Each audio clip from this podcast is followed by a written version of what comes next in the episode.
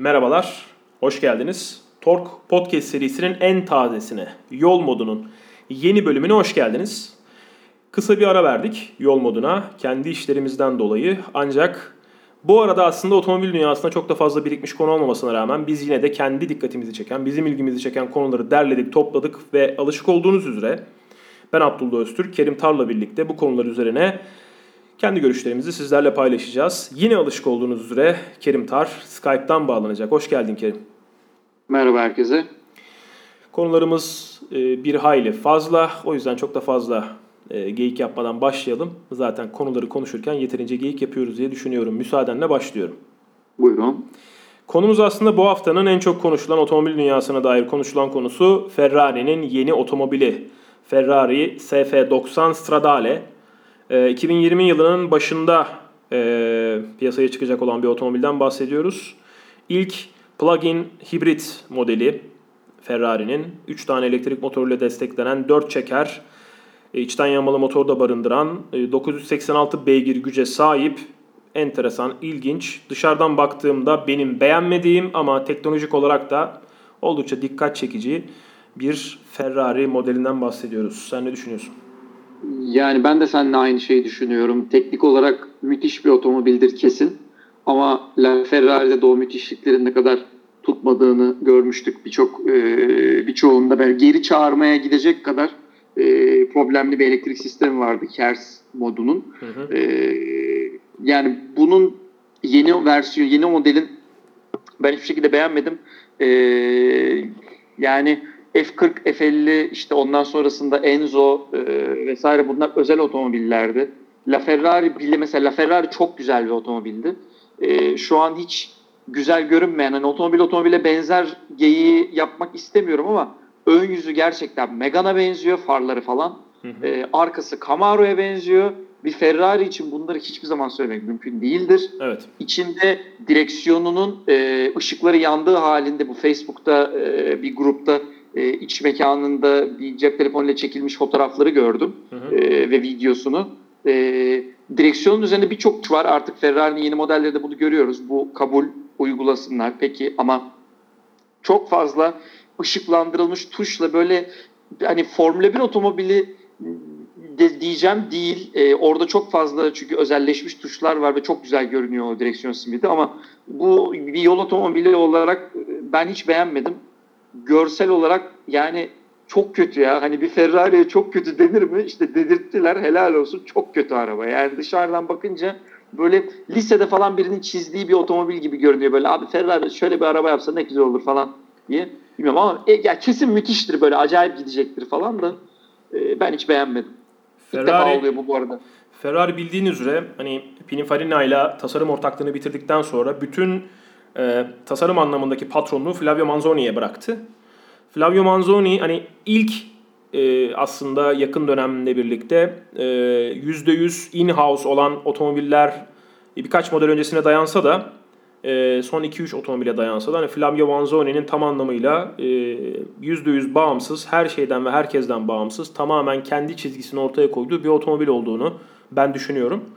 Ve ben bu otomobili kesinlikle olmamış bir otomobil olarak değerlendiriyorum. Yani 488 488 e, de okey tamam e, yine beğendiğim bir otomobil. Dış, yani Ferrari diyordun dıştan baktığım zaman. F8 Trivito. Trivito da öyle. F8 de öyle. Evet, evet o da güzel. Onlar da dışarıdan bakıldığı zaman e, gerçekten bir Ferrari'ye benziyor bu otomobil. Evet Ferrari diyorsun. Beğenirsin beğenmezsin dış tasarımını ama bu dışarıdan baktığımız zaman e, bir Ferrari izlenimi bende de yaratmadı. Teknik olarak dediğim gibi yani bu otomobili alıp yine klasik bir otomobili anlatmasından çok keyif aldığımız yurt dışındaki gazeteciler gazladıklarında yine inanılmaz bir e, sürüş dinamiği olduğunu söyleyeceklerdir. Muazzam bir otomobil olduğuna ben eminim zaten o anlamda ama işte baktığımız zaman bir 720S e, durumu yok. Otomobile dışarıdan baktığımızda o şekilde 720S ben ilk gördüğümde dedim ki bu ne bu müthiş bir şey. Yani evet. 720S'te McLaren e, olmayan bir tasarım dilini biz aldık masaya vurduk abi dediler. Ve yani müthiş görünen bir otomobil bence. Yani bu kadar o markayı anlatan. E, şunu da söylemek istiyorum. E, Enzo şu ana kadarki herhalde en çirkin Ferrari olabilir. Evet. Ama baktığın zaman ki o zaman böyle müthiş hiç beğenmemiştim ben. Bu ne lan demiştik yani. Hani e, köşeli vesaire ama proporsiyonları tutuyordu ve özgün bir tasarımı vardı. Hı hı. E, tıpkı işte Chris Bangle'ın BMW'leri gibi mesela. O 7 serisini hiç beğenmemiştik ama hı. baktığımızda ha bu Chris Bangle'ın 7 serisi diyorduk. Hı hı. Buna baktığımızda bu ne abicim diyoruz. Yani dolayısıyla bir de şu detayı sevmedim ben. V8 turbo vesaire hani hani V12'yi tutturacaktık hep kalacaktı V12. Hani SUV yapmayacaktık. Oldu olacak dizel de yapacaktık. Orada şu durum gerçekten. var. E, Ferrari ısrarla bunun herhangi bir replacement yani herhangi bir modelin yenisi olduğunu olmadığını söylüyor. La Ferrari'nin evet. La Ferrari'nin yenisi gelecek diyor. Ee, evet, o da işte ilginç. O, orada yani bütün şu andaki mevcut modellerimizin hepsinin yenisi gelecek zaten diyor. Bu otomobil tamamen bambaşka, hiçbir aracın yerine, hiçbir otomobilimizin yerine gelmeyen yeni bir otomobil, yeni bir sınıf, yeni bir e, nasıl söyleyeyim klasman yarattık aslında diyor.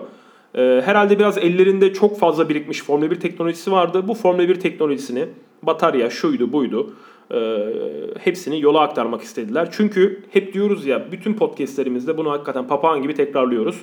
Çin piyasası bütün otomobil mantığını, otomobil üretme mantığını yerle bir etmiş durumda. Markalar sürekli yeni bir otomobil çıkartıp satma derdine girdiler.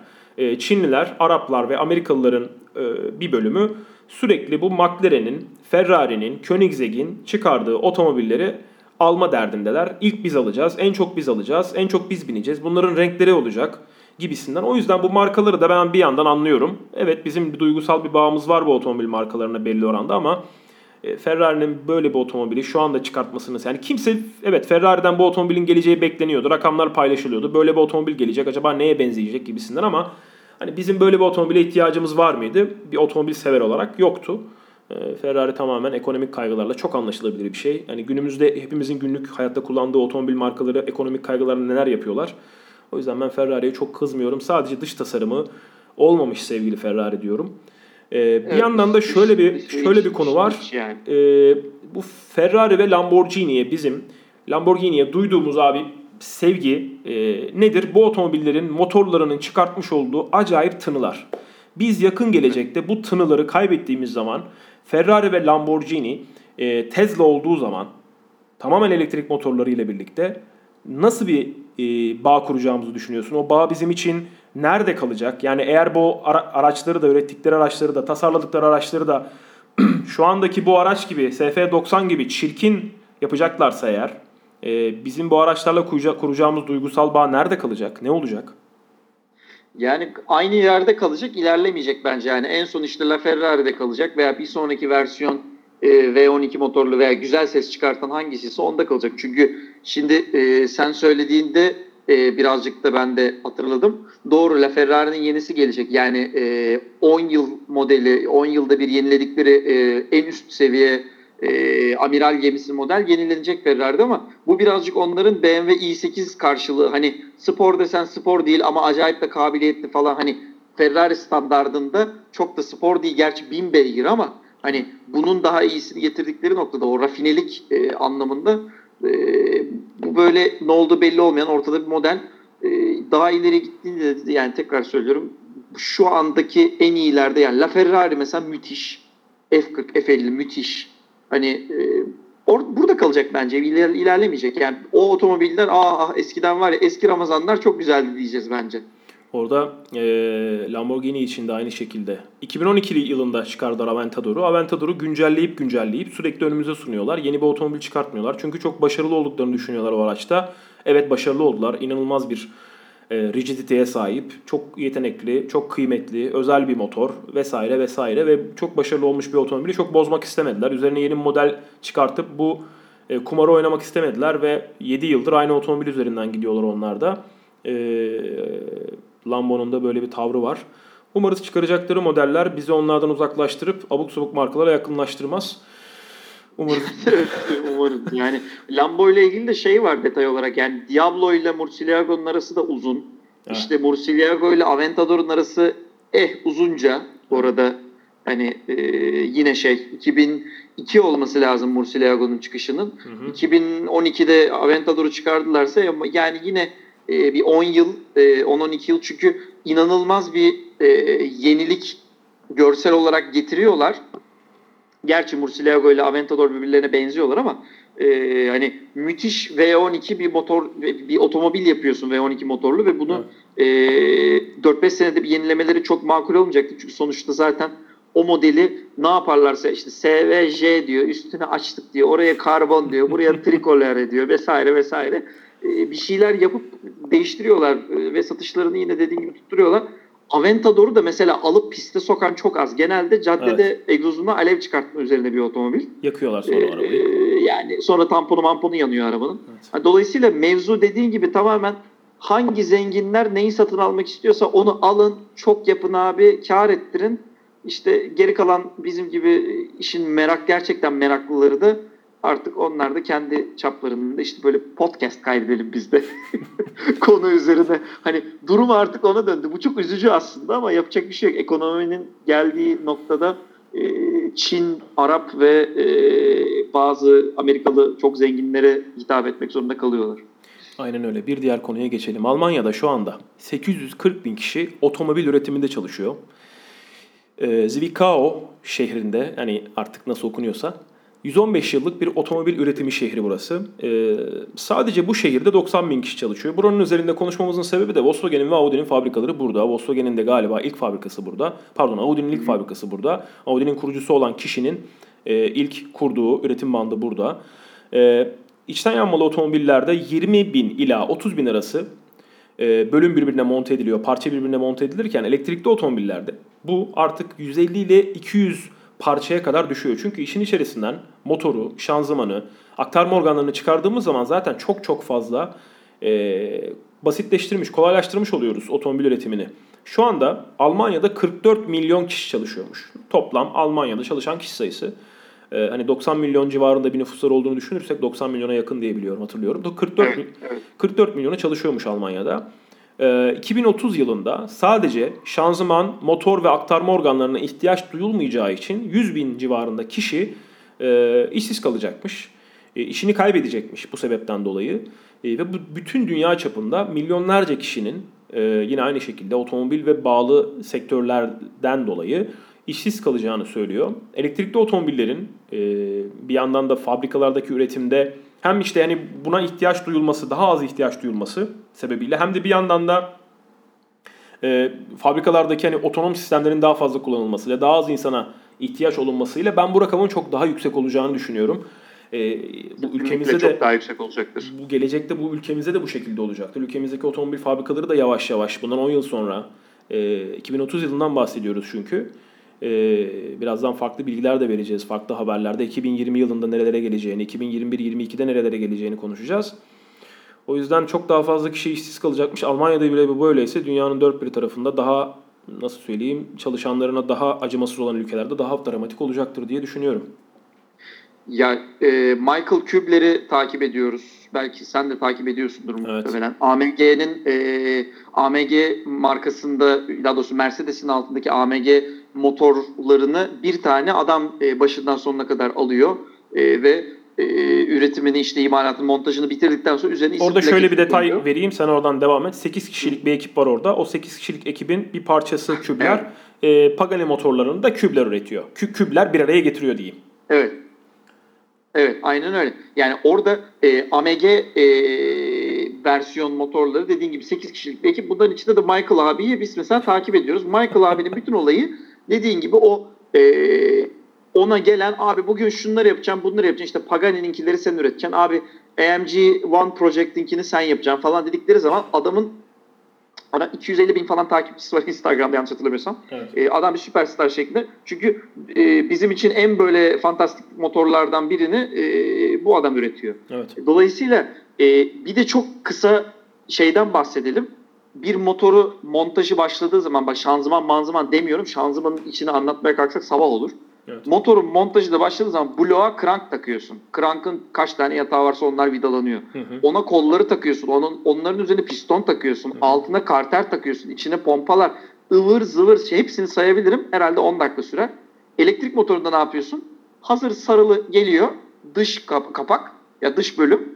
İçine işte e, rotorunu takıyorsun ön kapak, arka kapak bitti. Yani dolayısıyla çok çok büyük arada farklar var ve bunlar evet. gerçekten insanların montajını yaptığı detaylar. Evet. Bunun böyle olacağı çok belli. Burada en önemli kısım şu.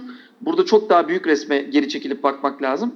İnsanlar para kazanmayacaklarsa insanlar nasıl ekonomik olarak para harcayacaklar? Burada Dolayısıyla endüstrinin burada bir bir yöntem değiştirmesi lazım. Yani her boku da robotlara yaptırtacaksak o zaman sorun çıkmaya başlayacak. Elon Musk'ın söylediği şey vatandaşlık maaşı bir noktada mutlaka ve mutlaka gelecek diyor zaten. Burada Evet, e, konumuz konularımız arasında elbette değil, bizim konumuz da değil ama hani senin söylediğin şey insanlar nasıl para, para kazanacaklar? Vatandaşlık maaşı olmalı diyor. Minimum bir Evet. maaş ödenmeli e, sırf o ülkenin vatandaşı olduğu için bir insanlara diyor. Eğer çalışırsa diyor e, onun, onun üstüne fark almalı diye düşünüyor.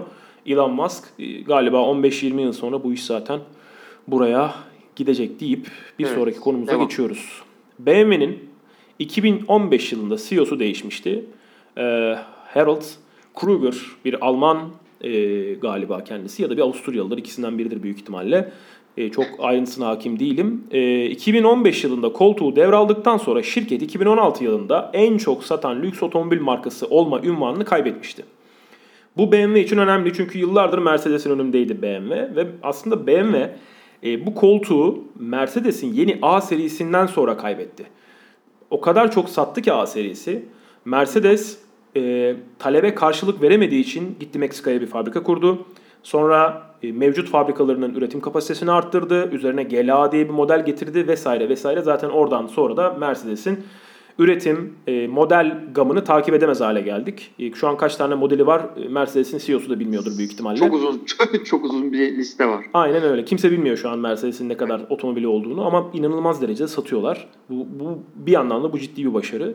E, BMW'nin CEO'sunun e, göreve geldikten sonra e, lüks otomobil markası olarak en çok satma ünvanını kaybettikten sonra BMW analistlere göre de bir yandan e, bunu geri almak için de bir umut yok.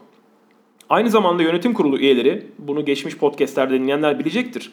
Ee, Biraz Alman hükümetinin baskısıyla Mercedes'le farklı konularda kurulan bir ortaklık var.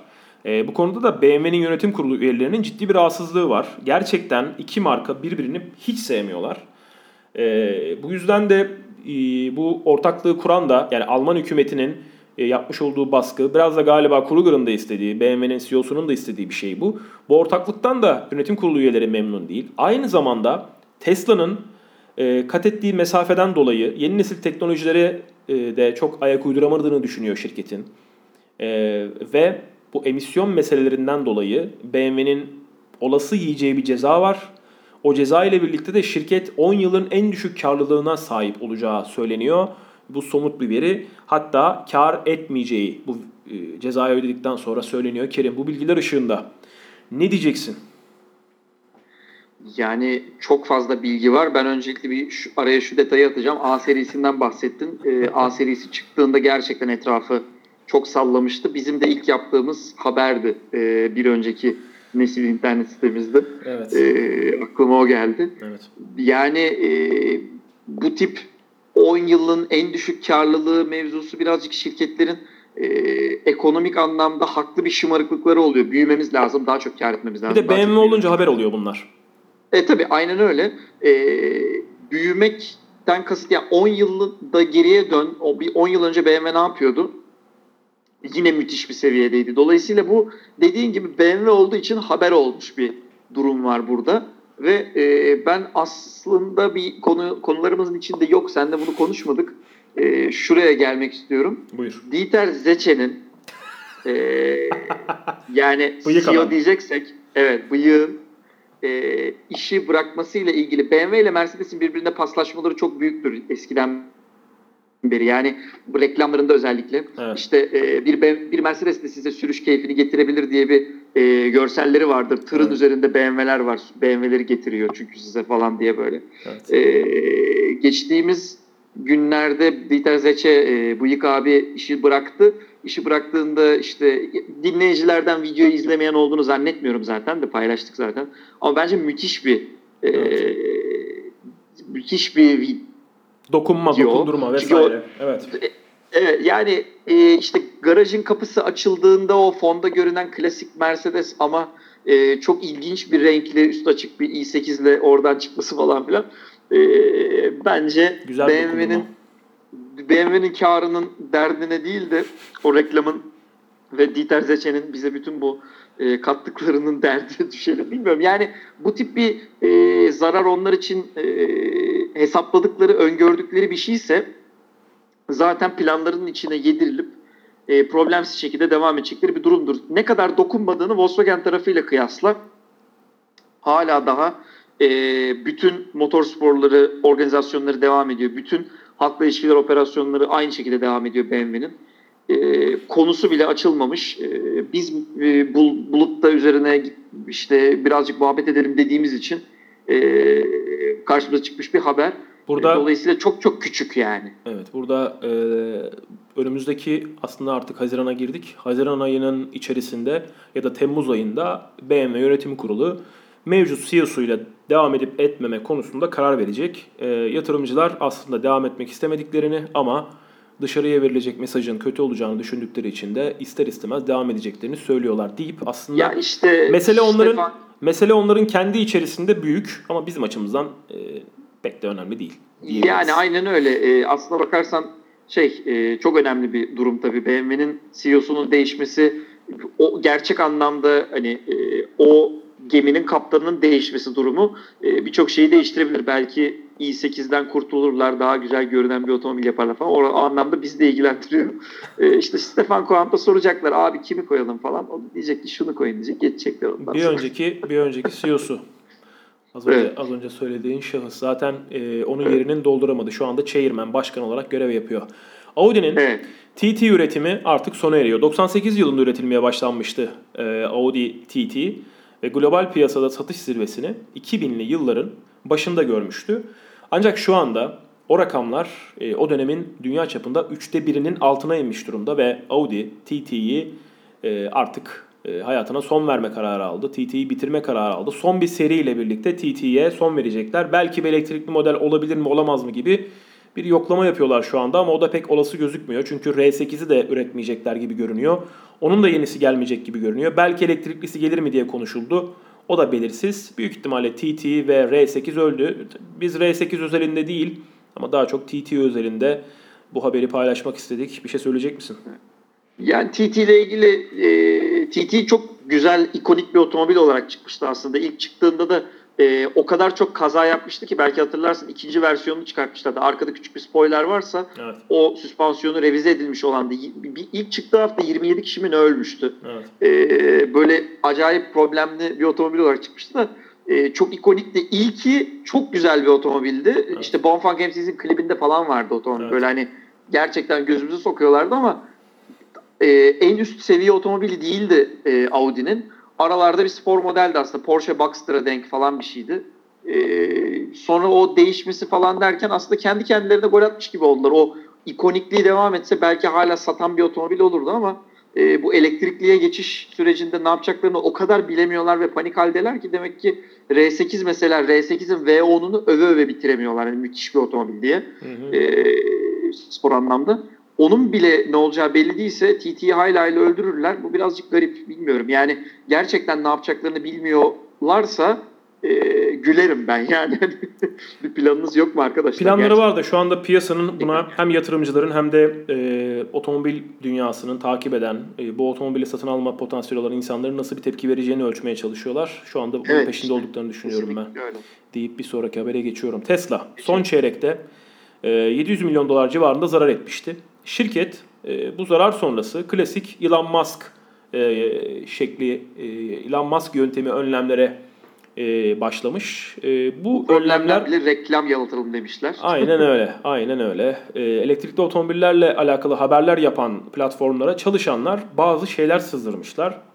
E, bu önlemler, bu ekonomik önlemler içerisinde e, bu çalışanlar demişler ki artık tuvalet kağıdımızı bile evden getiriyoruz. Çünkü tuvalet kağıtları alımına bile sınırlama getirdiler e, demişler. Tesla'nın çalışanları e, bu konuda ne diyeceksin Kerim? Yani şunu düşünüyorum sadece. Şirkete bir satın almadan sorumlu devlet bakanı vardır. Eyvallah. E, bu arkadaş bir rapor çıkarttırmıştır. Demiştir ki bizim sarf malzemelerimizin giderleri tuvalet kağıtları efendim 78 bin dolar tutuyor toplamda. Tamam 8 bin dolarlık alıyoruz mu dedi. Yani e, bu gerçekse hani şakaysa hiç komik değil de gerçekse çok komik diye ek sözlükte başlık vardır ya. Bu tam öyle işte yani. Elon Musk'ın olduğu yerde bence e, şakalar yani, gerçeklerin hani önünde her zaman. Gerçekten mi ya? Yani peki doğrudur bir şey diyemiyorum tabii ki. Yani, e, yani tuvalet kağıdıyla çözülecek mevzu değil onların yaptıkları harcamalar veya 700 milyon doların ne kadarını tıraşlayabiliriz diye. Hani Amerikan usulü çok geniş harcamalar yapıp hakların çok e, rahat olduğu işte herkesin ofiste hama var falan gibi bir e, Google e, fantazisi bir ofis değil. Değil. Onların bir fabrikadan bahsediyoruz. Kocaman bir fabrikadan bahsediyoruz. E yani aynen öyle. Dolayısıyla hani neyi nereden ne kadar kıstık da nereden ne çıkacak falan. E, bu tamamen e, yine PR mevzusu. Yani adamın tweetlerinden dolayı devlet e, attığın tweetlere dikkat et demişti. Bence bu da onun gibi Mahkemeye çağırdılar ama, onu. E, mahkemeye, yani. Mahkemeye çağırdılar ve dediler evet. ki attığın tweetler konusunda hani sen e, bu borsaya açık bir şirketten bahsediyoruz. Sen tweet atıyorsun ve e, diğer şirketlerle alakalı hani rakiplerin var senin ve sen manipüle ediyorsun piyasayı dediler ve çağırdılar. O da dedi ki ben öyle bir şey yapmıyorum. Ha ha ha falan. Hani böyle bir adamdan yani bahsediyoruz. O da, e, o da E dedi yani. Hani ha. aslında özetle E dedi yani. Gerçekten herif süperstara devasa bir personaya dönüştü. Yani vaktiyle e, Steve Jobs'ın e, böyle çok sakin ve cool bir duruşu vardı. E, şu anda Steve Jobs ayarından bence bir tık böyle bir gömlek daha yukarıda e, başarı ve e, sofistike insan anlamında. Ama e, tabii öyle cool bir duruş yok. Tam tersine böyle gayet herkesi trolleyen bir abi yani. Amerika'nın e, Amerikan yönetimine yakın petrol babaları Ford, GM vesaire gibi markaların yönetim kurulları veya onların büyük hissedarlarının Amerikan devletine yapmış olduğu baskı olmasa e, Amerika'nın dünya çapında böyle etkiye sahip olan bir adam zaten bir adamdan çok memnun genel olarak Amerikan devleti. Tabii ki. E, Tabii ki. Ama işte burada çok fazla diğer markalar ve petrol e, lobisi baskı yapıyor diyelim. Bir sonraki habere geçelim. Sadece pist izinli 77 adet Porsche 935 müşterisinden biri aracını 817 bin dolara aldıktan sonra Kerim fiyatının iki misline 1.7 milyon dolara satmış. Bunu öğrenmiş Porsche ve demiş ki Bizim araçlarımız yatırım için değil kullanmak için alınır. Ee, bizim özellikle böylesine özel seri olan, pist izinli olan otomobillerimizi e, böyle meselelere alet olmalarını istemiyoruz. Çünkü yakın zamanda da 911R e, modelinin e, çok fazla sıra beklenen ve aslında herkese satılmayan 911R modelinde de aynı şekilde 200-300 bin dolar civarında bir satış akımına sahip olmasına rağmen milyon dolara el değiştirmesi söz konusuydu. Böyle bir durum var. İnsanların e, otomobil alsattan hani otomobil alsattan insanlar ne anlıyorlar bizim memleketimizde? E, orada yurt dışında adamlar ne anlıyorlar?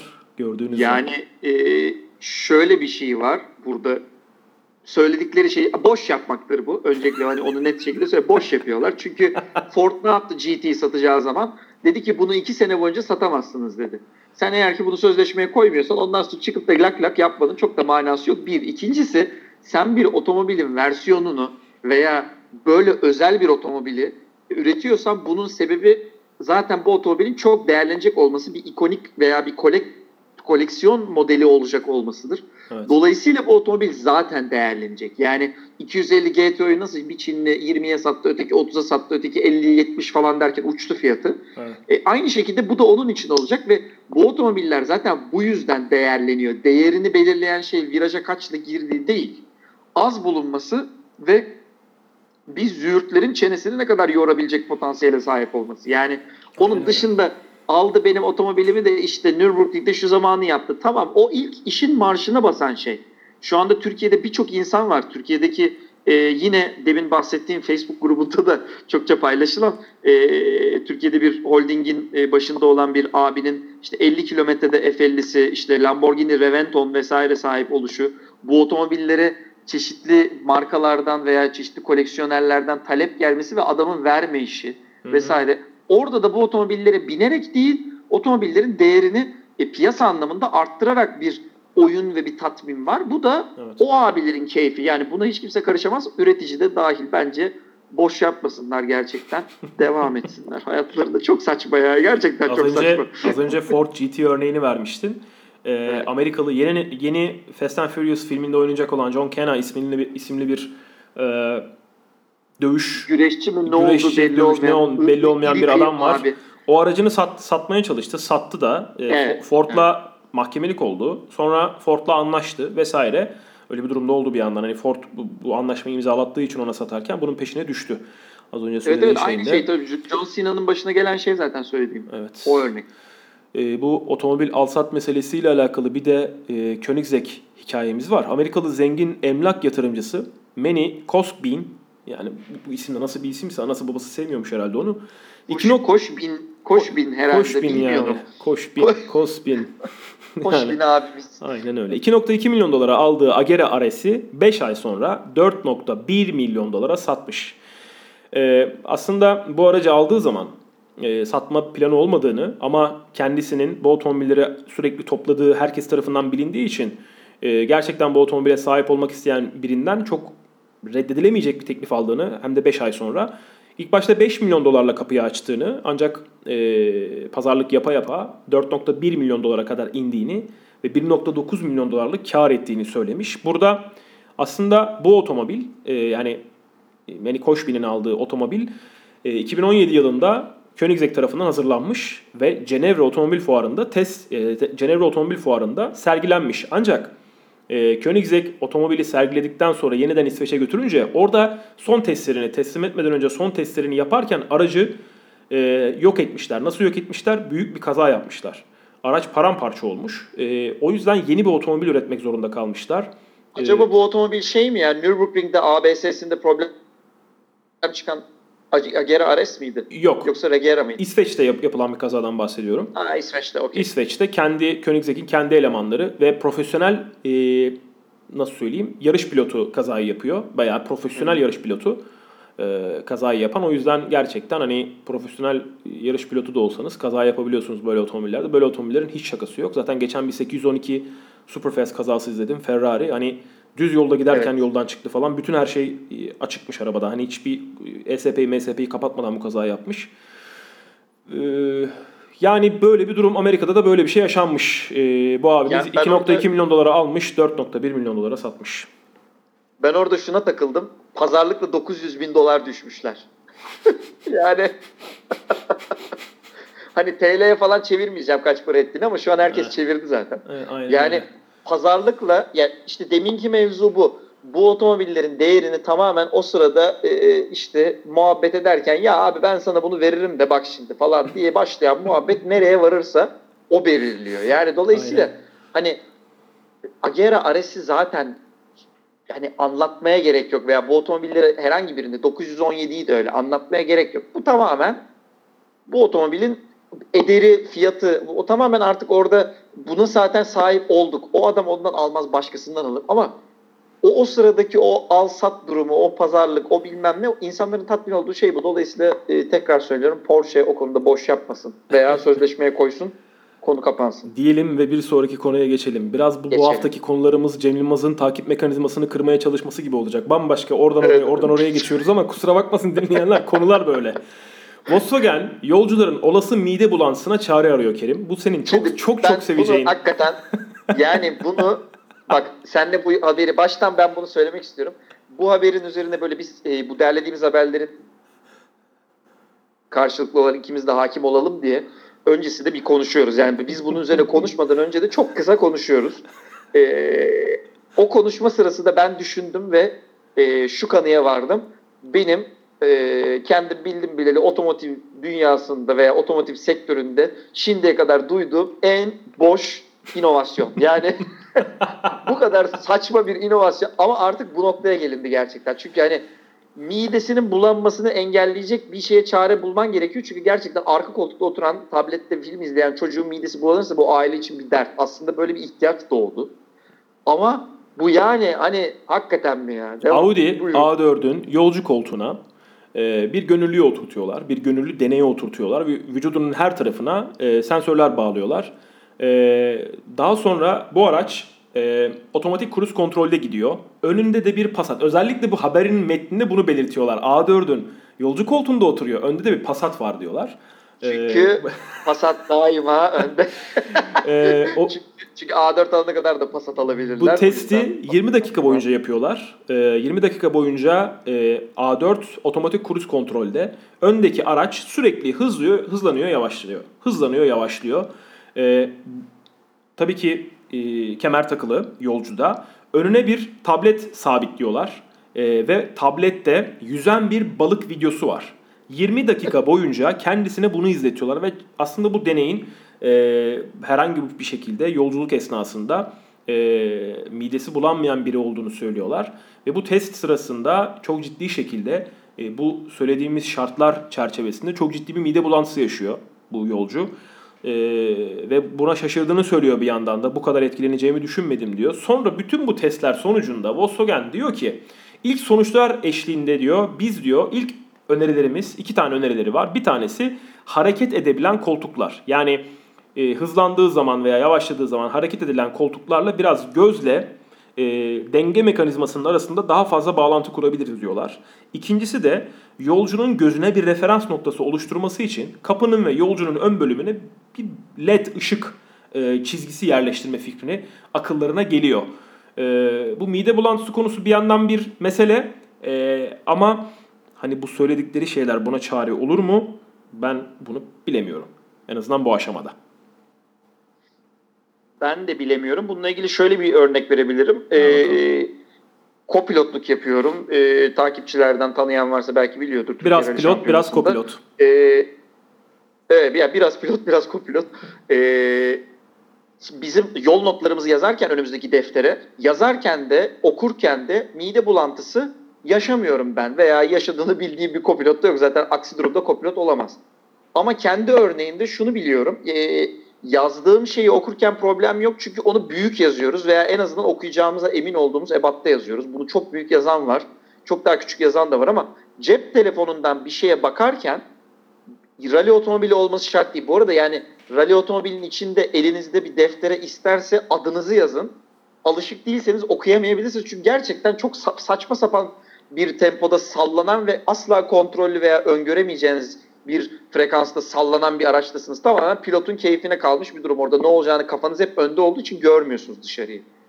Cep telefonuma baktığım zaman binek otomobil ya da rally otomobili fark etmez yazı küçülüyor ya. Hı hı. Bakman gereken ekranda yani takip etmen gereken şeyin e, odağı çok daralıyor. Hı hı. Dolayısıyla e, baş dönmesi, mide bulantısı gibi bir şey başlatacak pozisyona gelebiliyorum ben.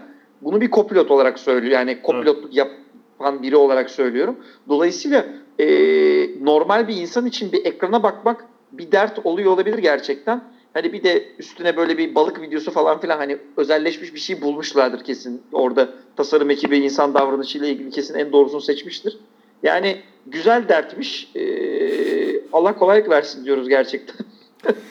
bir sonraki konuya geçelim o zaman. Konularımız çok fazla. Devam. Elektrikli evet. otomobiller 2018 yılında 2002 milyon satmışken 2040 yılında 56 milyon civarında satacakmış Kerim. E, öngörülen rakamlar bunlar. Tüm otomobil satışının e, %57'sini oluşturacak bu rakam 2040 yılında. Geçtiğimiz yıl dünya çapında 85 milyon içten yanmalı otomobil satmış. Bu 2040 yılında 42 milyona düşecek.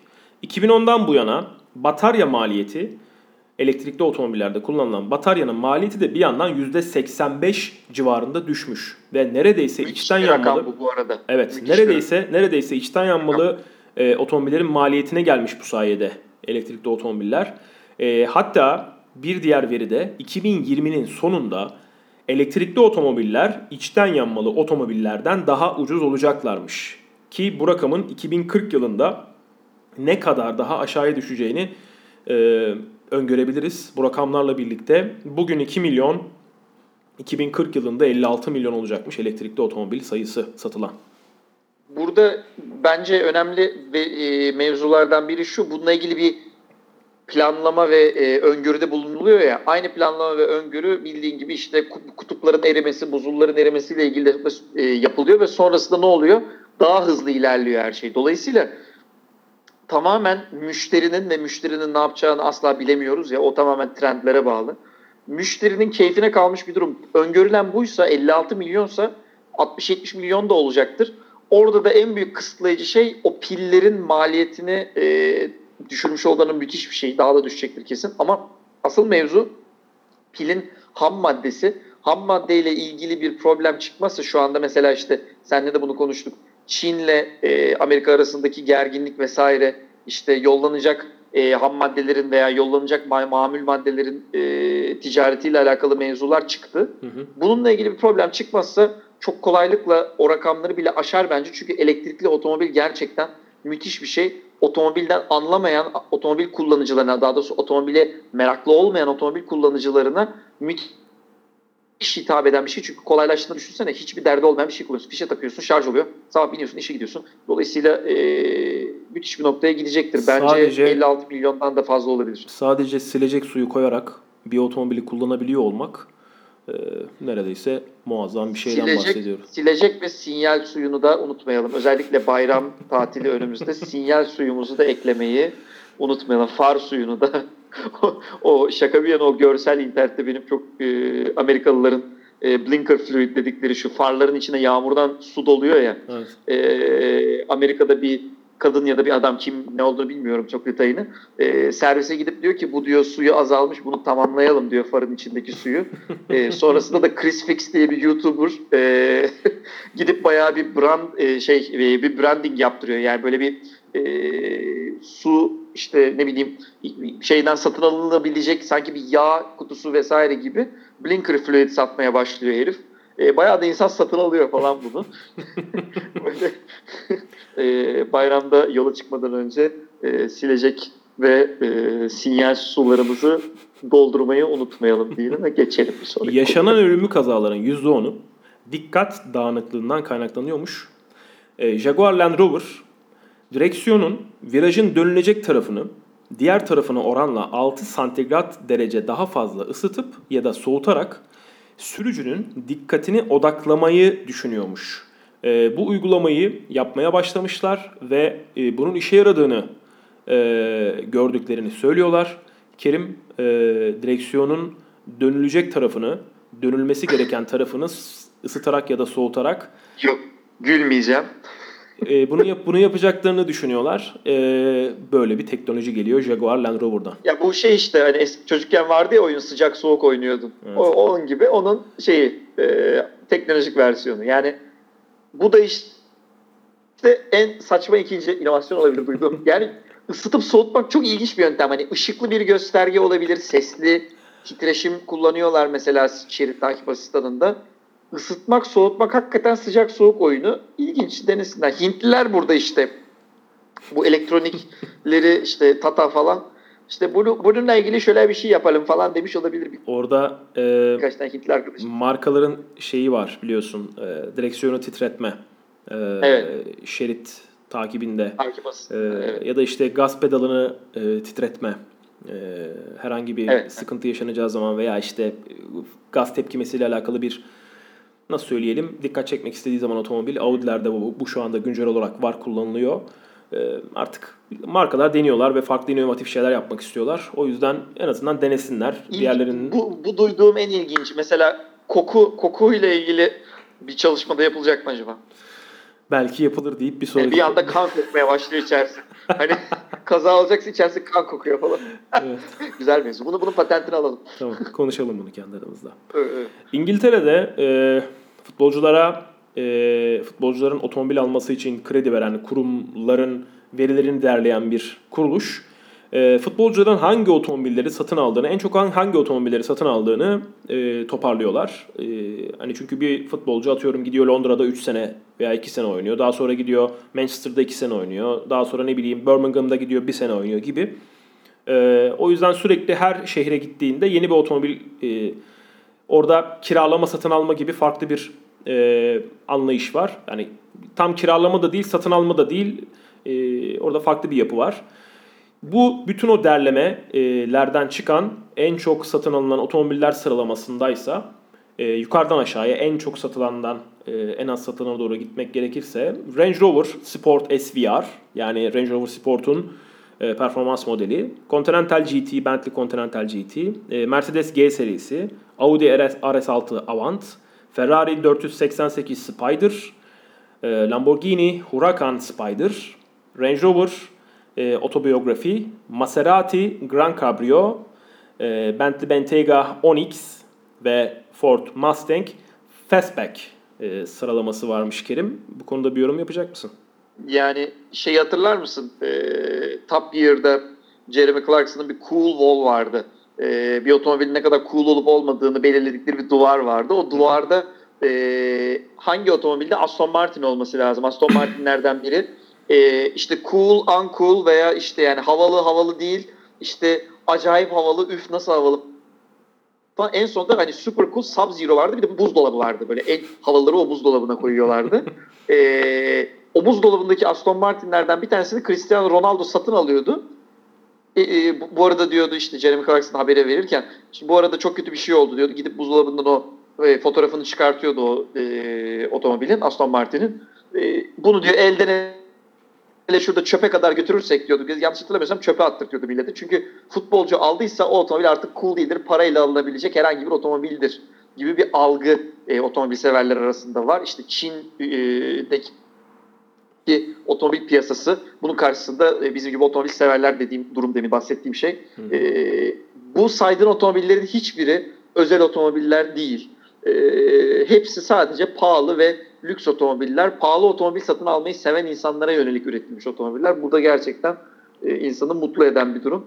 Çünkü ben de çok takılıyorum ona. Yani bir futbolcunun altında böyle e, bizim çok müthiş kabul edeceğimiz bir otomobil olduğu zaman böyle hani gerçekten mi veya belki de çok meraklıdır diyorsun top futbolcuyu da çok tanımadığımız için ama işte Bentley, Continental, Bentayga, Onyx, fık fık yani hani evet. genel olarak e, Araplar için üretilmiş otomobillere biniyor olmaları bence orada bir çok tek, güzel. Orada e, benim e, işte iki tane otomobil var. Bir tanesi G serisi, bir tanesi de RS6 Avant. Bu iki otomobil. G, G serisi Hülya Avşar'dan evet. askere, asker e, işte ordulara kadar herkesin kullandığı bir otomobil olduğu için onu o bir istisna. Yani evet, her şartta gidebilmek ve her şartta satabilmek durumu var. O istisna. Station vagonların babası da e, RS6 Avant. Ya RS RS6 da bir internet fenomenine dönüştü birazcık. Yani e, RS6 Avant eskiden beri çok acayipti. Ben eskiden beri çok bayılırım. Özellikle RS4'ün Avant'ına çok bayılırdım ama evet. şöyle bir gerçek var. RS6 Avant içine birisi de bindiği zaman 2200 kilo falan oluyor. Yani 2200 kilo bir şeyle evet 5. 6. vitesi bitirip 300 küsur kilometre yaparız ama fren yaparsak ikinci frende ne kadar durur veya viraj dönersek 10. virajda artık o lastikler inlemeye, ciyaklamaya başlayacaktır. Yapısını kaybedecek. Yani çok acayip bir otomobil de işte bazı dezavantajları, handikapları var. Aslında bir de bir yandan çok... aynı grup e, Panamera Gran Turismo diye bir otomobil de yaptı ya. Hani ya onu onu biz o, o grupta seviyoruz sadece ama yani, işte hani orada orada mesela e, enteresan bir otomobil var. Niye RS6 Avant var şu anda? Hani ona bir ihtiyaç evet, kalmadı evet. gibi bir durum o çevre oldu. o çevrede sevdiğimiz otomobiller ama o çevre sevdiğimiz bir çevre değil aslında ya. İşte. Aynen öyle.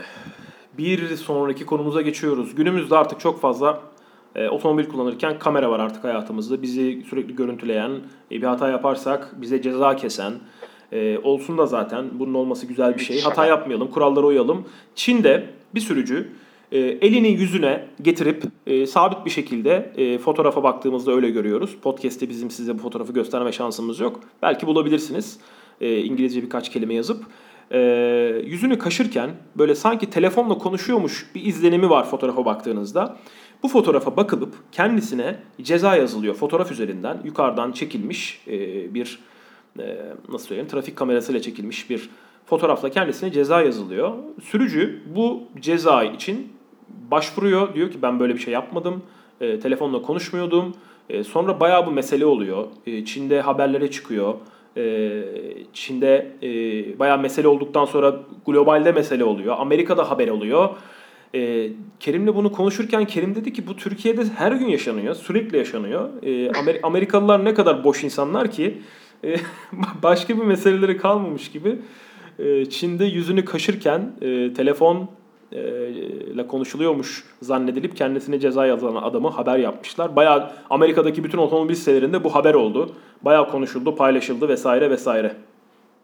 Ya bu bu arada hani şey değil boş bir e, hakikaten Amerikalılar seviyorlar böyle her şeyde skandal falan demeyi.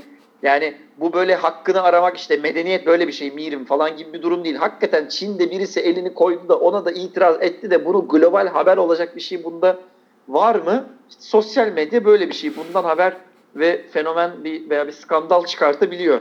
Bence boş bir haber.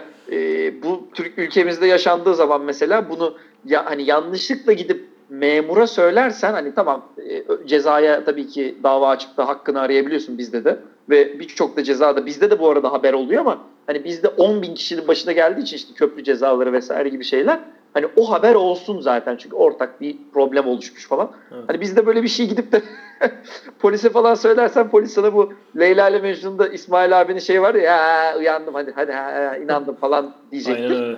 Hani yani birazcık şey bu. Abartılmış bir, egzajere bir durum yani. Geçiniz. Aynen. Genel olarak geçiniz. Aynen hani öyle. biz bunu dalga geçmek maksadıyla koyduk. Otomobiller her geçen gün yenisi üretildikçe içerisinde daha fazla özellikle e, premium markalar, e, lüks markalar daha fazla alüminyum ve daha fazla karbon kullanmaya başlıyorlar. Süper otomobillerde ve hiper otomobillerde daha çok karbon kullanılıyor. Lüks otomobil markalarında ise daha çok alüminyum kullanılıyor. E, eskiden neydi? Çelik kullanılırdı. Çok fazla yüksek oranda e, otomobillerde çelik kullanılırdı. Hala elbette kullanılmaya devam ediliyor. 2015 yılında otomobillerin ortalama ağırlığı dünyada e, çelikle e, çelik alışımla üretilen otomobillerin ortalama ağırlığı %70 iken 2025 yılında %62'ye düşürülmüş. Bunun haber olmasının sebebi ise çelik üreticileri biraz herhalde sektörde kalmak istiyorlar Kerim. Ee, çok da fazla paylarının azalmasını istemiyorlar. Bu yüzden de diyorlar ki biz işte çeliğin ağırlığını düşürdük. Çelik artık daha hafif. Ama yaptıkları şey sadece anladığım kadarıyla herhalde bir %5, %7, %10 gibi bir hafifletebilme durumu. E, ne kadar uğraşırlarsa uğraşsınlar e, alüminyumla kapışamıyorlar. Böyle bir haber vardı birkaç yerde ben de bunu aldım. Ya bu şey gibi birazcık e, yukarıyla konuştuk cennetten arsa satıyoruz gibi bir şey. Yani çeliğin ağırlığını düşürdük kadar bir yalan. yani tabii ki alaşımla e, daha daha e, mukavemeti yüksek çelik üretebilmek, sac üretebilmek mümkün de hani biz ağırlığını düşürdük artık karbon fiberden vallahi farkımız yok falan değil mi? Bu hakikaten hani bunu söyleyen adam Türk değil değil mi? Buna çok eminiz. Çünkü bu çok böyle bizden, bu çok sanayi ağzı yani. Hani e, tabii ki... Bunu söyleyen şu, Amerikalı. Ha, Amerikalı değil mi işte? Demek daha kötü işte. Evet, daha çok daha kötü. Hani Türk bunu daha güzel söylerdi mesela. Evet. Amerikalılar bunu böyle çok gerizekalı gibi söylüyorlar. Aynen öyle. Ee, anla, çok aslında endüstriye çok... O sanayi ağzı onlar da çok gelişmediği için böyle çok garip tınlıyor böyle bu tip e, teknik konularda konuştukları zaman. Zaten çelik üretimli otomobiller, buradan şunu anlamamız lazım çelik e, olarak yani çeliğin yoğun kullanıldığı otomobiller basit otomobiller. Çünkü alüminyum otomobillere örnek Range Rover, karbon fiber otomobillere örnek McLaren'ın bütün modelleri. Dolayısıyla çelik otomobiller Clio Sembol, Egea vesaire gibi düşündüğümüzde basit ve asla alüminyuma geçecek kadar pahalılaşmayacak otomobiller. E bu otomobillerin e, oranı asla değişmez. Zaten bunlar e, her şeyi yani küçük veya nasıl diyelim satın alma gücü düşük insanlar için üretilen otomobiller. Evet. Ama üst segment kalabalıklaşıyor ya artık. Evet. E, dolayısıyla işte sen Çinlilere e, 10 bin tane 15 bin tane Ferrari satmaya başlarsan yılda e, o, orada oranlar değişmeye başlar tabii ki ama e, birazcık hani kaçamayacakları bir son bu zaten. Çelikten illaki bir noktada vazgeçilecek. Çeliğin tek avantajı var. E, oturmuş bir geri dönüşüm sistemi olduğu için maliyeti düştükçe düşüyor. Ama yani e, hafif bir otomobil elektrikliye gittiğimiz noktada hafiflik çok önemli. Dolayısıyla çelikten herkes vazgeçecektir. Ya da güvenliğin yapısı değişecek. O zaman e, farklı güvenlik standartları gelirse belki hafif çelik otomobiller olabilir ama yine orada alüminyum avantajlı. E, neden çeliğe dönelim ki? Diyerek bir sonraki konumuza Diyerek geçiyoruz. geçelim. Porsche ikinci kez Formula 1'e geri dönmek için bir deneme yaptı Kerim. Ee, daha önce henüz V6 motorlara geçilmemişken bir deneme yapmıştı Porsche. Ve o denemesinde e, başarılı olamamıştı. İstedikleri verimliliğe sahip bir motor üretememişlerdi. 2020 yılının sonunda mevcut Formula 1 takımlarının hepsinin anlaşması sona eriyor. Formula 1 yönetimiyle ve yeni anlaşma imzalanacak. Bu yeni e, imzalanacak anlaşma, yeni koyulacak kurallar çerçevesinde Porsche Formula 1'e takım olarak ya da en azından bir motor tedarikçisi olarak e, girip giremeyeceği konusunda bir deneme yaptı. 2017 yılında bir motor ürettiler ve bu motorun e, verimliliği konusunda e, anladığımız kadarıyla yaklaşık bir buçuk sene kadar çalıştılar. Ancak istedikleri verimliliğe ulaşamadılar. Porsche ikinci kez e, Formula 1 motoru üreten e, markaların seviyesine ulaşamadığı için bundan vazgeçti. Ve e, en azından şu an için Formula 1'e girmeyeceklerini görüyoruz. Çünkü e, anladığımız kadarıyla e, geçtiğimiz yıllarda McLaren'le yaşadığı büyük sıkıntı, Honda'nın yaşadığı büyük sıkıntı gibi bir e, problem yaşaması olası olduğunu gördükleri için Ferrari ve Mercedes'in ciddi şekilde geride kal gerisinde kalacaklarını gördükleri için bundan vazgeçmişler. Ne söyleyeceksin bu konuda? Ya Porsche'nin çok kısa aralıklı bir Formula 1 geçmişi var yanlış hatırlamıyorsam. Evet var. Ee, dolayısıyla yapsalar olur ama yapamamışlar ve olmamış. Dolayısıyla nedir burada mevzu? Formula 1 dediğimiz şey bambaşka bir deneyim ya. Yani e, var olması gereken limiti bulup sonra o limitin de üzerine çıkmak demek Formula 1'de özellikle motor. E, dolayısıyla hiç yoktan ya biz bunu bir deneyelim yapalım olur ya falan demeleri ile olacak bir iş değil zaten Formula 1. Çok ciddi uzun seneler boyunca bir Formula 1'de varlık gösterip veya o motor üzerinde bir arge yapıp sonra onun kırıldığı ya da onun yetersiz kaldığı noktada e, geliştirmeye gitmen gerekiyor. Ha deyince Formula 1 olmaz abi. Aslında bunu yani Porsche'nin yapmaması, ya böyle bir tufaya düşmemesi veya böyle bir e, toy bir duruma düşmemesi bu, bu çok şey bir durum değil mi? Komik gelmiyor mu sana ya da? Şimdi yani, şöyle söylemek gerekiyor. Formula 1 yapalım ya. Bu, Olmadı sonra ya yapamadık. Şu anda, Neyse yapmayalım falan. Şu anda podcast'te 55. dakikaya geldik. Hani bir buçuk saati devireceğiz. Evet. Daha da gideceğiz. Şunu söylemek istiyorum. Bu dakikaya kadar gelmiş olanlar bizim gerçekten dinleyicilerimiz olan insanlar. Şunu söylemek lazım. Ee, yılda bir kere yapılan Le Mans isimli bir 24 e, saat yarışı vardır. Çok ikonik bir yarıştır, çok önemlidir, kıymetlidir izlemesi. içerisindeki hikaye, pist, birçok e, bileşeniyle birlikte e, çok özellidir, çok kıymetlidir. E, ve izlemek izlemekten de ben de çok büyük keyif alırım. E, her sene ve takip ederim, yakından takip etmeye çalışırım. Bununla beraber e, Le şöyle bir durumu vardır. Le kazanacağını bilen takım Le gelir. Yani bir sene Peugeot gelir, kazanacağı bellidir. Gelir kazanır gider. Bir sene Porsche gelir kazanacağı bellidir. Gelir kazanır gider. Toyota gelir kazanacağı bellidir. Kazanır gider. Audi kazanacağı bellidir. Kazanır gider. Oraya kazanacaklarını bildikleri için bir PR, bir reklam çalışması yapmak için gelirler, kazanırlar ve giderler. Daha sonra 2 sene yarışırlar, 3 sene yarışırlar. Sonra o araçta dünya turu yaparlar, pistlere götürürler. Ee, oranın çok büyük bir reklamını yaparlar. Çünkü Loma'nın geçmişten bugüne çok ciddi bir e, hikayesi vardır. Ee, orada yarışan bir, bir Ferrari vardır, orada yarışan bir Ford vardır. Oranın oranın hikayesi çok farklıdır. Çok farklı dinamikleri vardır e, geçmişten bugüne gelen. Ama e, Le Mans ile Formula 1 kıyaslanamayacak kadar bambaşka iki konudur. Yani Formula 1 o kadar yukarıda ki motor sporları yani Formula 1'i bir yere koyup onun gerçekten diğer hiçbir dünyada yapılan motor sporları branşlarıyla kıyaslanamayacağını bir anlayıp, %100 anlayıp daha sonra geriye kalandan mevcut halleriyle keyif almamız lazım. Bunun içerisinde Le Mans da var. Dünya Şampiyonası da var. Ve yapılan bütün pit şampiyonaları da var. Hepsini kendi içerisinde, kendi insicamlarında değerlendirip o şekilde keyif almamız gerekiyor. Yani Le Mans'da otomobil yapan bir marka gidip de işte biz Formula 1 pistin işte Spa'da e, şeyin derecesini kırdık, geliştirdik. Ya, tamam da kardeşim siz ne yaptınız? O otomobilin her tarafını bantla kapattınız. E, bütün kuralların dışına çıktınız e, geçen senenin Formula 1 otomobilinin derecesini yarım saniye, bir saniye geliştirdiniz. E sonra orada tur attı Lewis Hamilton. 4 saniye daha hızlandı falan. Hani ama ve nasıl nasıl 4 saniye daha hızlandı? E, kuralların içerisinde kalarak. Sen desen ki o Formula 1 takımına kural mural yok kardeşim gidebildiğiniz kadar hızlı gidin. 15 saniye geliştirecek o dereceyi. Yani Tabii. şimdi böyle olduğu için de burada e, Porsche baktı acaba biz bunu deneyebilir miyiz? Yani yapabilir miyiz? En azından yaklaşabilir miyiz? e, arada çok büyük bir fark olduğu görülüyor. Yani görülüyor ki Honda'dan bile çok geride kalıyor Porsche. E, onu gördükleri evet. için de buraya girmediler, girmek istemediler. Senin de söylediğin gibi komik, çok komik bir şey bu.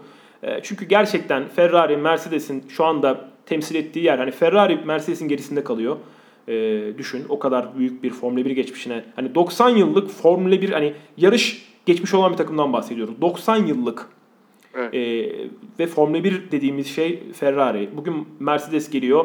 Lewis Hamilton bugün Lewis Hamilton dediğimiz pilot birçoklarımız sevmiyoruz ama adam diyor ki ben Ferrari'de yarışmak istiyorum. Yani bir evet. şekilde Ferrari'ye gitmek istiyorum diyor. Alonso her çocuğun hayali işte. Aynen öyle. Ben Ferrari'ye gitmek istedim dedi geldi. Vettel gelmek istiyorum dedi geldi. Verstappen büyük ihtimalle Mercedes'e gidecek ama bir yerde kariyerinde Ferrari'ye gelmek isteyecek. Bu herkesin hayalidir. O yüzden e, Formula 1'e gelen de Ferrari'yi yenmek istiyor. Gelme sebebi bu. Gelme amacı bu. Onları onu geride bırakmak istiyor. Yarın öbür gün e, Lamborghini eğer geçeceğini düşünürse onu yaparsa gelir. Porsche geçeceğini düşünürse yaparsa gelir. Onun dışında kolay kolay gelmezler.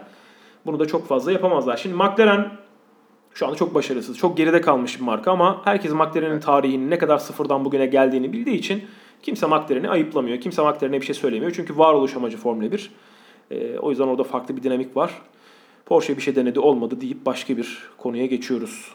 En güvenilir marka Amerika'da yapılan bir ankette Alfa Romeo olmuş. Kullanıcılar diyecekler ki en güvenilir marka nasıl Alfa Romeo olmuş? Şöyle ki AMC, yanlış olmuş. Cevabı kaydırmışlar. AMCI Global tarafından bir anket yapılmış. 2500 kullanıcıyla yapılmış bu anket. E, lüks otomobil segmenti kullanıcılar arasında yapılmış bu anket. Aslında bu ankette bu anketi yapan kuruluş diyor ki otomobille kurulan duygusal bağ ile alakalı bir anket oldu büyük oranda bu. E, otomobilleriyle kurdukları bağ konusunda nasıl bir e, geri dönüş aldıklarını e, kullanıcıların sorduk. Aslında diğer markalar da var bunun içinde de genel olarak lüks e, segmentteki otomobiller karşılaştırılmış. E, %33'lük bir ortalama puan var. Kullanıcıların geriye dönüş yaptı, yapan, ankete geri dönüş yapan kullanıcıların %33'lük bir ortalama puanı var markalarda. Alfa %51 oranında alfa kullanıcıları, kullanıcıları %51 oranında otomobillerine güvendiklerini söylemişler ve bu en yüksek oran olmuş. E, bununla beraber e, diğer premium markalardan da bahsedecek olursak e, BMW'nin, Infinity'nin ve Tesla'nın notu geçtiğimiz yıllara göre düşmüş. Böyle de bir veri paylaşmışlar. E, ne diyeceksin bu konu hakkında? Yani Alfa Romeo her seferinde senin beklentini veya beklentini diyelim veya demeyelim beklentini karşılayacak bir otomobil sana sunmayı beceren bir marka. Bu doğru. Hı hı. Onun dışında da yani çok küçük bir kitleyle yapılmış aslında bakarsan. 2500 kişi çok az bir rakam ama evet. Çok az bir sayı ama e, yani bilmiyorum birazcık bu bu tip şeylerde e, acaba kandırıyorlar mı veya testle ilgili herkes kendi otomobilini övmeyi de sever ya bir noktada. Burada biraz şey ee, durumu var galiba. Hani hep e, bizim de geçmişten bugüne e, paylaşım yaparken veya kendi aramızda konuşurken Alfa Romeo kullanıcılarının veya Alfa Romeo severlerin otomobillerine duydukları asimetrik bir bağ var ya hani otomobillerinin sorunsuzluğu, otomobillerinin mükemmelliği üzerinden değil de birazcık duygusu, birazcık hikayesi evet. üzerinden bir aidiyet kuruyorlar markayla. E, bu anket biraz galiba onu gösteriyor. Aynen öyle. Yani mesela e, Tesla dediğin gibi düşürmüş. BMW aynı şekilde bir e, aidiyet kurduğum bir markadır. Mesela Hyundai ve Mazda, Mazda biraz bizim ülkemize özel bir aidiyete sahip. İşte o Mazda, Namazda falan filan gibi şakalardan dolayı sempatik gelir bize ama Nereden hani Hyundai ve Mazda ile hiç kimse bir bağ kurmaz. Ama BMW ile Tesla ile özellikle bir bağ kuruluyordu ama artık BMW kullanıcıları belki gerçekten sorun yaşadılar. Tesla kullanıcıları da belki artık ayılmaya başladılar ki hani tamam denemek için güzel ama hani artık e, açık, bozuluyor açık, be açık, arkadaş. Yani hani açık açık yani. ara dünyanın en sorunlu otomobilden bahsediyoruz. Evet açık yani ara. birazdan bahsedeceğiz nerelerinde problem çıktığından Tesla'nın. Bir tek Tesla'nın e, şeyinde problem çıkmıyor. Anahtarı tutuşunda falan herhalde yani. hani o da anahtarı var mı bilmiyorum. Yani direksiyonu çevirdiğinde dönüyor falan. Hani bir tek orada problem yok. Onun dışında her yerinde problem var. yani onu, aynen öyle. Onda da işte onu, rotil civataları gevşerse sıkıntı var falan. Onu birazdan yani, konuşacağız. Değişik. Robot taksi endüstrisi 2030 yılında 2 trilyon dolarlık büyüklüğe ulaşılacak. E, tahmin edilen rakam bu. Özellikle robot taksi konusunda Google'ın Waymo ismindeki girişimi çok büyük bir yol kat etmiş durumda. E, hep bu konuyla alakalı ilgili olan kişiler ya da otomobil dünyasındaki haberleri yakından takip eden kişiler otomobillerin üzerinde bir sürü sensör, sensörün olduğu, üzerinde bir sürü sensörün olduğu farklı markalardan otomobilleri hep görüyorlardır. E, tavanın üzerinde kocaman kameralar, sensörler, dönen bir şeyler olan otomobilleri yıllardır görüyoruz. E, bu büyük oranda Google'ın yaptığı bir araştırma. İsmi Waymo, W ile başlıyor. E, bu girişimle birlikte diğer markalar da birçok birçok markada ortaklık kurmuş durumda. BMW'nin bir ortaklığı var, Ford'un bir ortaklığı var. E, bu yazılıma bir ortaklık e, bu yazılıma ortak oluyorlar aslında onlar da belli bir oranda. Google tabii ki her şeyi paylaşmıyor. Sadece ve sadece e, kendileri açısından bir yazılım geliştirme yoluna girmiş durumdalar. Bir yandan da e, General Motors 2500 adet Chevrolet Bolt'u bu yılın sonunda araç paylaşımı yöntemiyle robot taksi olarak San Francisco'da yola çıkarmayı planlıyor. Araç paylaşımı ne demek? Bir yerden bir yere gidecek olan insanlar yol üzerinde şuraya giden e, Chevrolet Bolt'u olduğunu görüyorlar ve diyorlar ki ben şuradayım ben de oraya gideceğim deyip arabanın içerisinde atıyorum bir kişi varken Araç oraya gidip o kişiyi de alıyor. Sonra gidip üçüncü kişiyi de eğer yolun üstünde varsa alıyor. Onları giderken yolda bıraka bıraka gidiyor gibi bir robot taksi uygulaması var. E, 2 trilyon dolar diyorlar Kerim 2030 yılında. Yani ben ekonomik boyutundan ziyade şu tarafına tutuluyorum. Artık e, otomobilin kimin olduğunun değil, kişinin e, bir yere gitmek ihtiyacı olduğunu ve bunu çözmek için otomobil gerektiğinin e, peşinden gidilmeye başlandı. Evet. E, dolayısıyla bir noktada artık e, kişilerin otomobilleri değil, otomobile lazım olan kişilere sunulan e, robotlar veya sunulan e, kişisel ulaşım araçlarına dönüşecek otomobil.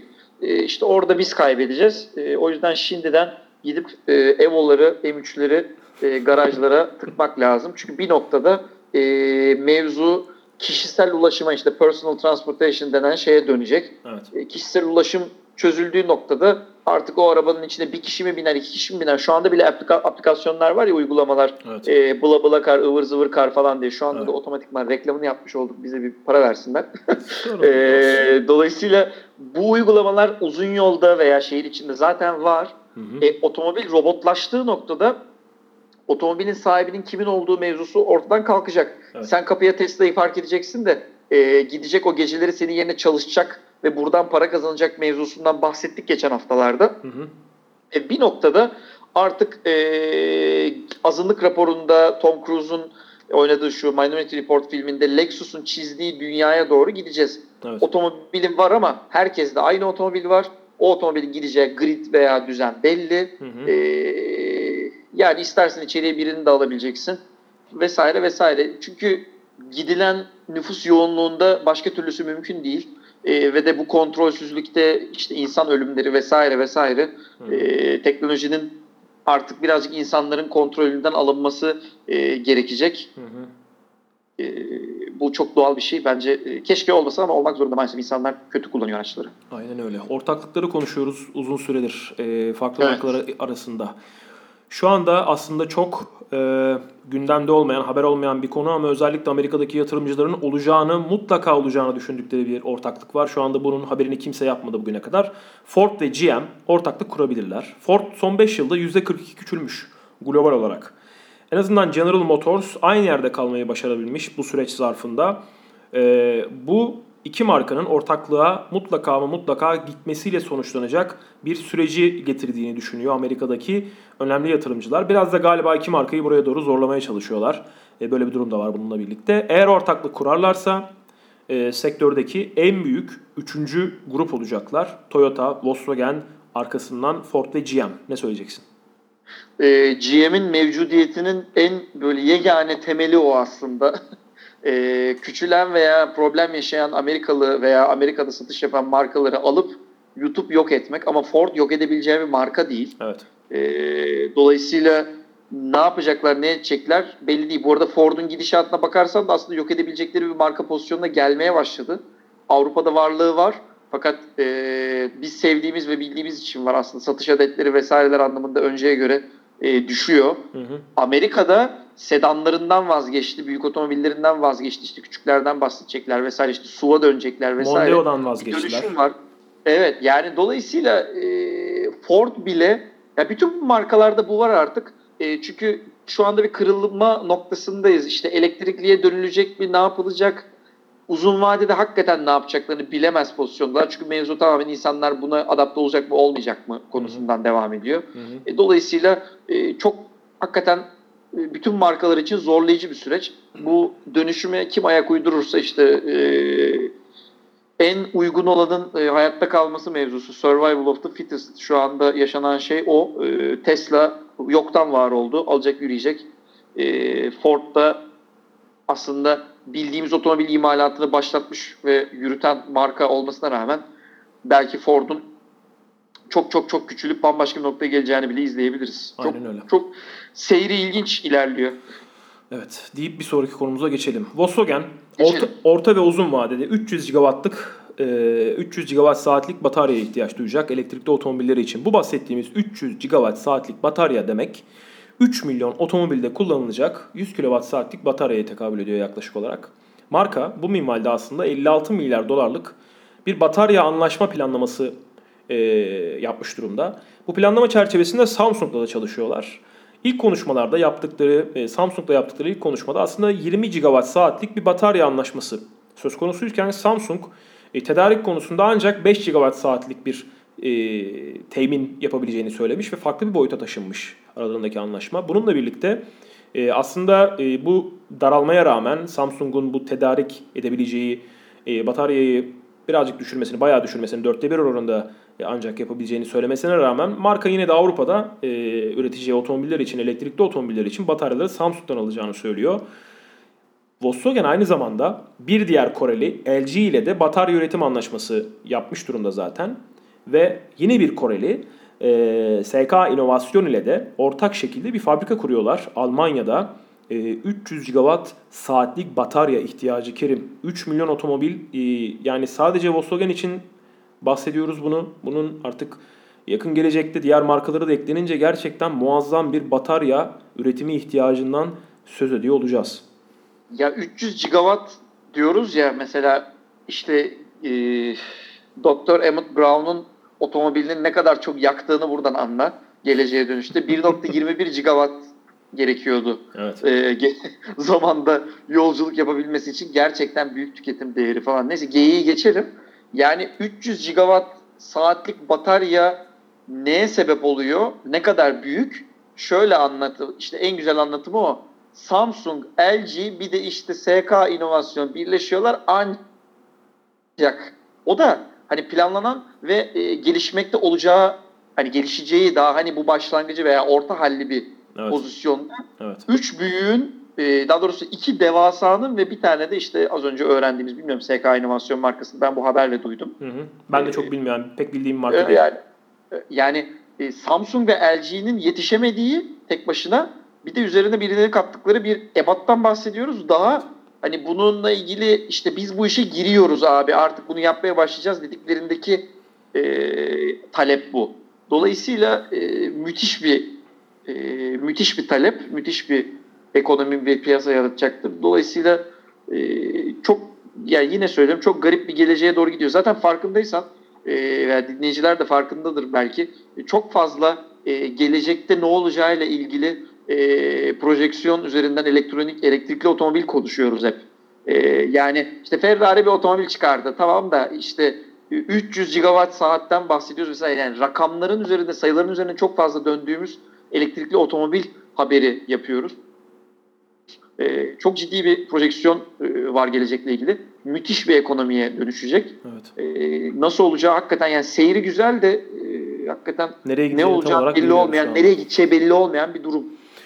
Aynen öyle. Geçtiğimiz haftanın e, evet markalar üzeri yani genel olarak otomobil dünyası üzerindeki en büyük haberi Ferrari'nin yeni çıkardığı acayip otomobiliydi ama bir yandan da e, hepimizin hayatında aslında, hepimizin hayatının göbeğinde olan iki marka Fiat ve Renault'un birleşme, olası birleşme durumu var. E, FCA Grup, Fiat, Chrysler e, Otomotiv'in Renault'a yapmış olduğu teklif var. 35 milyar dolarlık bir birleşme teklifi bu. Renault'un yönetim kurulunda Fransız hükümetinin %15 ortaklığı var ki bu Renault'un en büyük ortağı olması demek Fransız hükümetinin. Evet. Yönetim kurulunda Fransız hükümetinin iki koltuğu var. Bu teklifi yaptığı zaman Fiat, e, FCA bu teklifi yaptığı zaman aslında buradaki en büyük e, sorun ve sıkıntı olma potansiyeli olan şey işte burada Fransız hükümetinin Renault'daki ortaklığı, en büyük hissedar oluşu. E, eğer bu birleşme gerçekleşirse bu ikili üçüncü büyük grup olacak. Az önce Ford ve GM'i söylemiştik. Eğer olurlarsa onlar üçüncü olacaklar ama şu anda yakın gelecekte Renault'la Fiat birleşecekmiş gibi görünüyor. %50-50 bir ortaklık olacak bu. E, tam anlamıyla e, ortadan ikiye bölünmüş bir holding olacak. Yarısı Fiat, yarısı Renault tarafından getirilen bir grup olacak. E, bunun içerisinde %15 olan Fransız hükümeti payı %7,5 olacak. Çünkü %50-50 olacağı için. Aynı zamanda Renault grubunun içerisindeki Nissan'ın %15'lik payı da yine 50-50'lik bir ortaklık olacağı için fiyatla %7,5'a düşecek.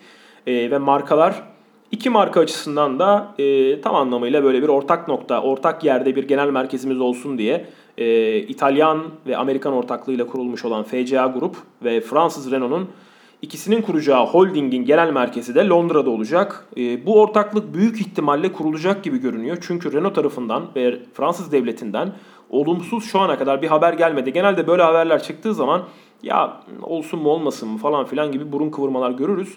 Hani bozulursa da bozulabilir evet ama en azından şu ana kadar böyle bir şey gelmedi ve olacak gibi görünüyor Kerim. Ee, üç taraftan da diyelim yani hem Fiat tarafından e, hem Fransa hükümeti hem de Renault tarafından Fiat demeyelim de Fiat Chrysler tarafından e, hiçbir yalanlama veya bir yorum gelmemiş. Şimdi kadar e, pozitif ya da negatif yani olumlu ya da olumsuz bir yorum yok. Dolayısıyla bilmiyoruz ama dediğin gibi olacağıyla ilgili e, çok daha fazla e, bir ihtimal veriyor insanlar veya işte çevreler diyelim. Hı hı. E, orada Fiat Chrysler'le ilgili şöyle bir şey ben bu habere bakarken e, dikkatimi çekti.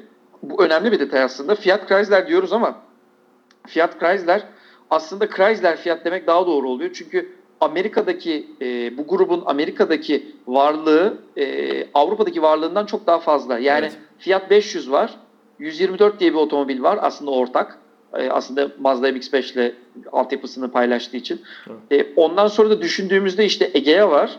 Ama Egea dediğimiz otomobil işte Doblo var. Doblo dediğimiz otomobil aslında Dodge e, Ram olarak satılıyor Amerika'da. Hı hı. İşte Neon olarak satılıyor Egea Amerika'da. Dolayısıyla Fiat e, Chrysler'in ortaklığı e, bu FCA grubun durumu kendi içinde Amerika ağırlıklı Avrupa'dan yani Amerika için Avrupa'dan e, bir kabiliyet satın alma durumu. Evet. Dolayısıyla Renault'un da bu ortaklığa girmesinin mevzusu Amerika'da varlık gösterebilmelerini sağlamak. Çünkü fiyatla ilgili, FCA ile ilgili şunu konuşuyoruz. İşte e, emisyon standartını karşılayamayacağı için Tesla'ya birkaç yüz milyon euro verecek.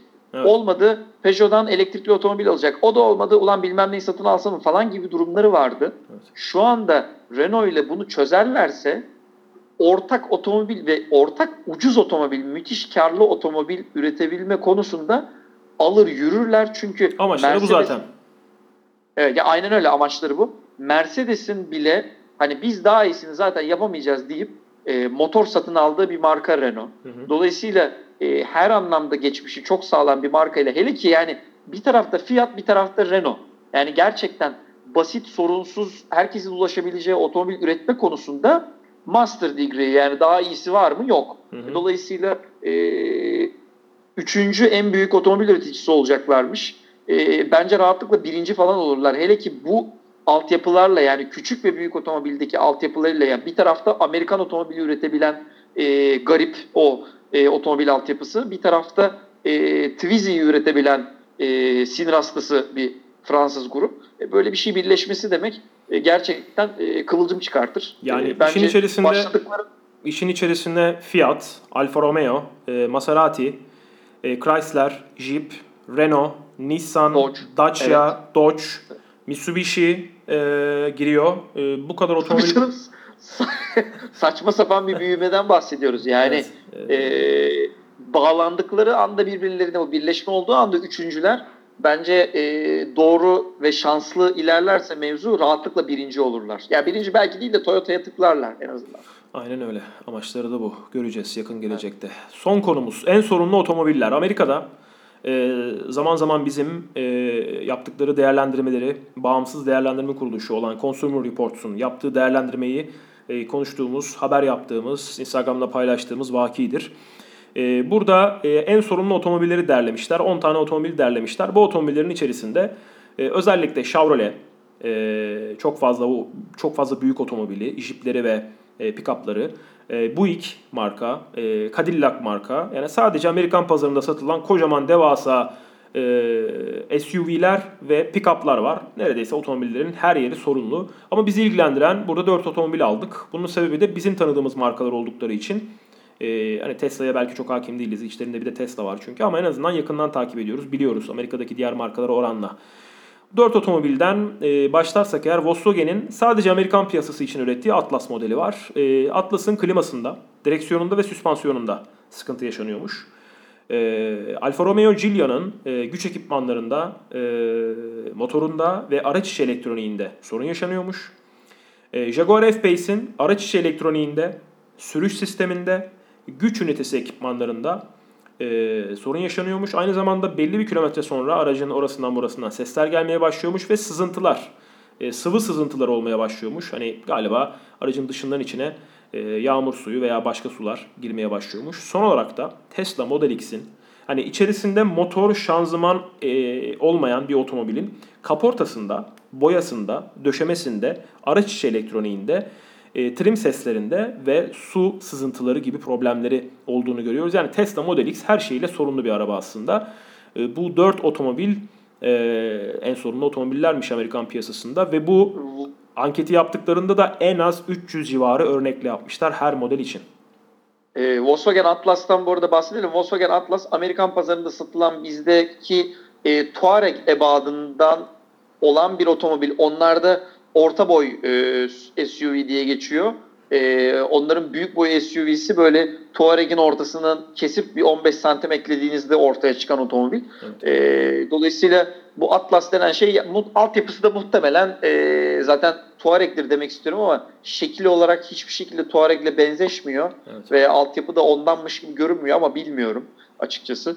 E, çok da detayıyla da ilgilenmeyeceğim bir otomobil o yüzden e, şey vermeyeceğim ama e, Amerika'da özellikle Model 3 ile ilgili e, Engineering Explained'de e, şu garip İngilizceli abi çıkıp bütün o işte gövde panellerinin ne kadar ayrık olduğunu, boyasındaki problemleri. Bu arada boyada mesela şöyle problemler var.